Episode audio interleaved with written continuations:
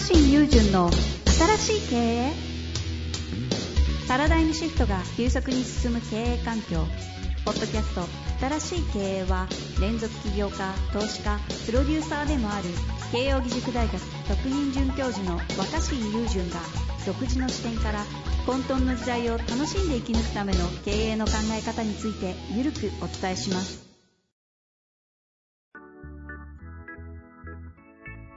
こんにちは、遠藤和樹です。若新友人の新しい経営。若新さんよろしくお願いします。はい、お願いします。さてさて、今日はですね、ご質問いただいているのが、えーメーカー営業、セールス、営業されている方のようですね。はい。えっと、もともと美容師だった方が辞めて、その業界に入ったということになっているようですが、ちょっとご紹介したいと思います。えー業界の根深い負のサイクルを変えるにはどうすればいいのかという質問ですというテーマでいただきました。はい。えー僕はもともと美容師で、今は美容のメーカーの営業をしております。うん美容師を辞めた理由は腰痛です。うん。今、メーカーとして美容室と関わっていますが、離職率の高いことや給与などの待遇面が低いことが当たり前になってしまっている業界に憤りを感じています。うん。業界単位で待遇を変えるには何に目を向けて行動していけばいいのでしょうか企業なのか NPO なのか今何から行動する一歩目が思いつきません。JK 化やニート株式会社株式会社など業界の新しい見方を日々行われている若新さんの意見をお聞かせください。ということで。えそれは、はい。まあ、美容系の営業ってことは、まあ、その美容師だったんだけど、じゃなくてシャンプー売るとか、そういうことなんでしょうね。機材とか。美容室に。美美容室に必要なものを下ろすみたいな仕事にやったんだけど、結局その、それはメーカーとか営業側の仕事じゃなくて、美美容室の、美容師としての仕事がすごくなんか良くないという、業界のあり方が良くないと思ったってことですかね。そうですね、そうですね。まさに、まとめていただいた通りだと思いますね。自分自身がですね、業界にいたからこそなおさら思うんでしょうね、外から見てても。うんあの、僕の考え方ですけど、はいはい。まあやっぱその美容師業界ってものすごい、美容業界って、あ、美容室の業界って大きい業界だから、うん。そんななんか、それそのものを、業界全体を変えるって簡単じゃないと思うんで、うんうん。僕はあの、なんか、業界の、業界や一大勢力の中心部分から変えるなんてことは簡単にできないと思ってるんですよ。ほうほうほう中枢に入る的な話はありますが、そうじゃなくても。うん、中、あと中枢に入、自分が立場として入るだけじゃなくて、構造的に内側から変えるとか無理だと思ってるんですよ、もともと。へえ、はいはいはい。うん、思ってて、やっぱり可能なのは常にこう周辺からうん。別の形を見せるってことだけかなと思っていて、ほうほうほう。うん、つまりその、こんな美容師業界なんで変わらねえんだっていくら言ってても変わらないと思うので、うん。で変わるべきだみたいなこと言ってもどうしようもないと思うんで、やっぱり、うわ、あんな美容室があるらしいっていうのを、あの、一個事例を見せるしかないよね見。せる。うん、まあ、それは僕は話、まあ僕は出島だったり特区って言われ言ってるんだけど、やそのめちゃめちゃ概念化してるんですね。だからその、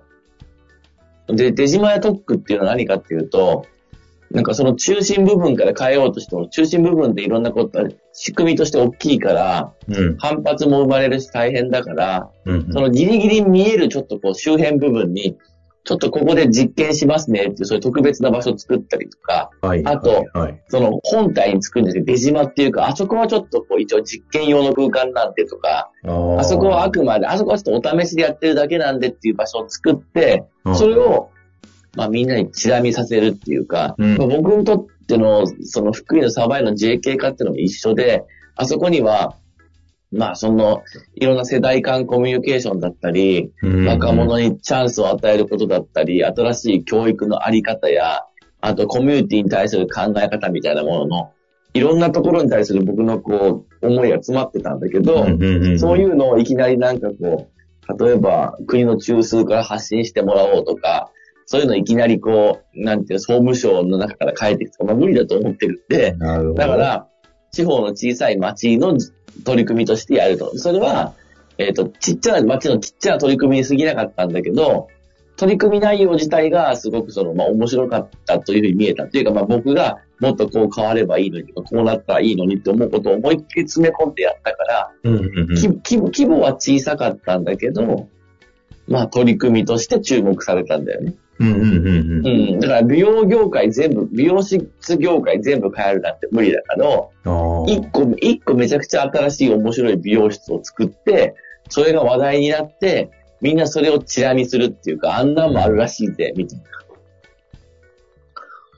で、そういう時に間違ってもなんか業界を変えるとか言わないことじゃない。ここは、いやー、すごいな。若新さんらしさが詰まってるんいやいや、いや、だって、うんだって業界変えるとか言うと対対立関係になるじああ、確かに。ねじゃなく、じゃなくて、これは一個の実験なんで、一個の形なんですって言って、うんうん。で、で、でもみんなが、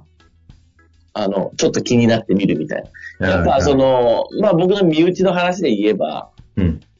まあ僕が勤めてるその慶応大学の湘南藤沢キャンパス、SFC って言われる湘南藤沢キャンパスがまあ日本で初めて AO入試っていうのを始めたんですけど、はいはいはい。まあもちろんその AO入試を始めるにあたっては、その、やっぱ入試制度改革したいとか、うん。その暗記ばっかじゃなくてとかね、あの、短時間でこう詰め込みで吐き出すみたいなことでないものを見てっていう意図があったと思うけど、ええけど、いきなりそれはなんかその、入試業界全体でやろうとして無理だったと思うんですよ、そのいきなりは。は。うん、だから、だから皆さん変えましょうとか言ったんじゃなくて、なんか一個、慶応がちょっとすぐ離れ小島みたいな、まさにその、藤沢の、なんかもうめちゃめちゃ離れ、はい。めちゃめちゃ離れたところにある、もうあれも本当出島な、まあ、SFC ってまさに出島でありトップだと思うんだけど、確かに。いやいや、あの、慶応は三田が本部だから、その、ふそんな三田の本部をいじるんじゃなくて、うんうん。本本部はそのまま、まむしろ、本部は全く手手をつけずそのまんまで、それはもうそれでいいんですよ、みたいな。伝統だし、みたいな。一方で、ちょっとこんな、こんな実験を外れでやってるんで、みたいな感じで、うんうんまあ、や、やると。そうすると、ただの一大学の一キャンパスが始めたことに過ぎないんだけど、うんまあみんなこう、チラ見するわけじゃないですか。はいはいはい。で、まあ話題になって、で、真似するところがちょっとずつ増えてきて、まあ今では一応栄養入試っていうのも一つの選択肢にはなりつつあるよね。確かにね。もちろん、もちろん、いや、作った頃はその賛否両論あるわけだから、うんうんうん。賛否両論あったとしても、でも本部から、本体から改革しようとしてないから、いや、これはもううちの出島だけの実験なんで、つって、で、みんな、あ、なんだって、外れでやってる話だしねって言わせながら、外れでやってる話だしな、だしなって言われてるからこそ、実験を止めなくて済むっていうか。あそれをだからその、業界の中心から始めようとしたら、反対勢力に合うかあ。もしれない。確かに、まあ、対、そうですね。対立構造を作っちゃいますしね。うん。だからそれも美容室業界全体でとか NPO を作って声を上げるとかしない方が僕はいいと思って、逆にね。あそれよりは、うわ、あんな、なんか美容師のユートピアみたいなのが一個あるぞ、なんだなんだって気になるようなやつを、ちょっと、ちょっと外れたところでやるっていうのが大事。まあ、はずまあ、場所は外れてなくてもいいけど、あ。うんうん。一個だけお試しで始めてみて、みんなが気になってチラ見する。で、その一個がうまくいき始めたらみんな真似すると思うから。でも、もその時も、いや別に決して他の業界、あ業界全体批判してるわけじゃないし、たまたま僕はこういうのがいいと思ってやってるだけなんです、気にしないでくださいぐらいの方がいいと。いやー、これはもう、若新さんが言うと説得力異常値ですね。いやいや、まあまあ。これあの、最後にちょっと一個質問なんですけど、その出島とか特区という考え方の中でやっていくというのがもう腑に落ちた中で、それを始めるためのこの、なんていうんですか、い第一歩は、うん。なんか、な、何をしていくっていうのがそこに至るんですか？いいや、まあ、一一歩目は別に第一歩は、だから、その、だからあんまりあれだよね、その、業界全体に訴えるとかにこだわらずに、まずまずちちっちゃく、でも、ちっちゃく新しくするってことじゃない？あの、規模は小さい。新しくね。ああの、規模が小さいんだから、規模では勝負できないんで、その、だから、違和感を持ってる部分っていうか、これはおかしいだろうと思ってるとこ思いっきり変えた、まあ、その、まあ、その、へ、へ、変数、変数の値をでかくするっていうか、まあ、その、例えばどうなんだろうな、その、まあ、美容師。給料が安いっていうんであれば、あはいはい。美容師の給料を上げることだったり、休憩時間がちゃんとあるってことが大事だと思うんだけど、うんっ。てなるとさ、やっぱり料金も上げなきゃいけなかったりとか、ねあと、でも家賃がすっごい高いところにすると家賃かかるわけでしょ。だからそしたら、あえて家賃が安いようなちょっと離れたところにして、家賃は安いようなところなんだけど、でもほらなんかさ、あの、交通の便はいいけど、なんかおしゃれな街っていうことになってないようなところってあるじゃん。あうん。どことは言うだあと、どこっていうのはいはば、はばかれるけど、でもそういうとこは家賃がその、わかんない、表参道とか代官山とかああいうところに比べたら安いかもしれないじあ。はいはいはいはい。ゃん。うん。で、その、利便性はいいんだけど、家賃が安いようなところで、